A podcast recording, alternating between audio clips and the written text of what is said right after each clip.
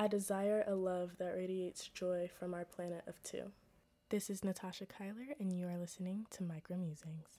This poem originated as a text I received from a lover. They said a line that was poetic, and I told them I was going to steal it. Then they said, Someone wants the world all to themselves. It was so beautiful, and I had to write that down immediately.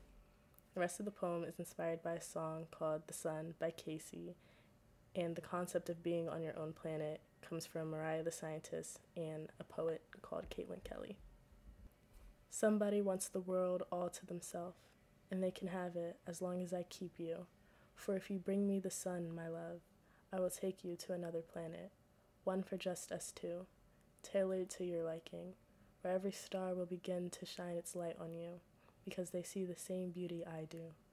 Many moons will orbit us as we rule, and our kingdom of peace separate from a world so cruel. Because our love will protect us from intruders whose hearts are now impure, we will finally experience divine serenity and love galore. This is Natasha Kyler, and you are listening to Micro Musings. To read more of my poems, visit my website by clicking the link in the show notes.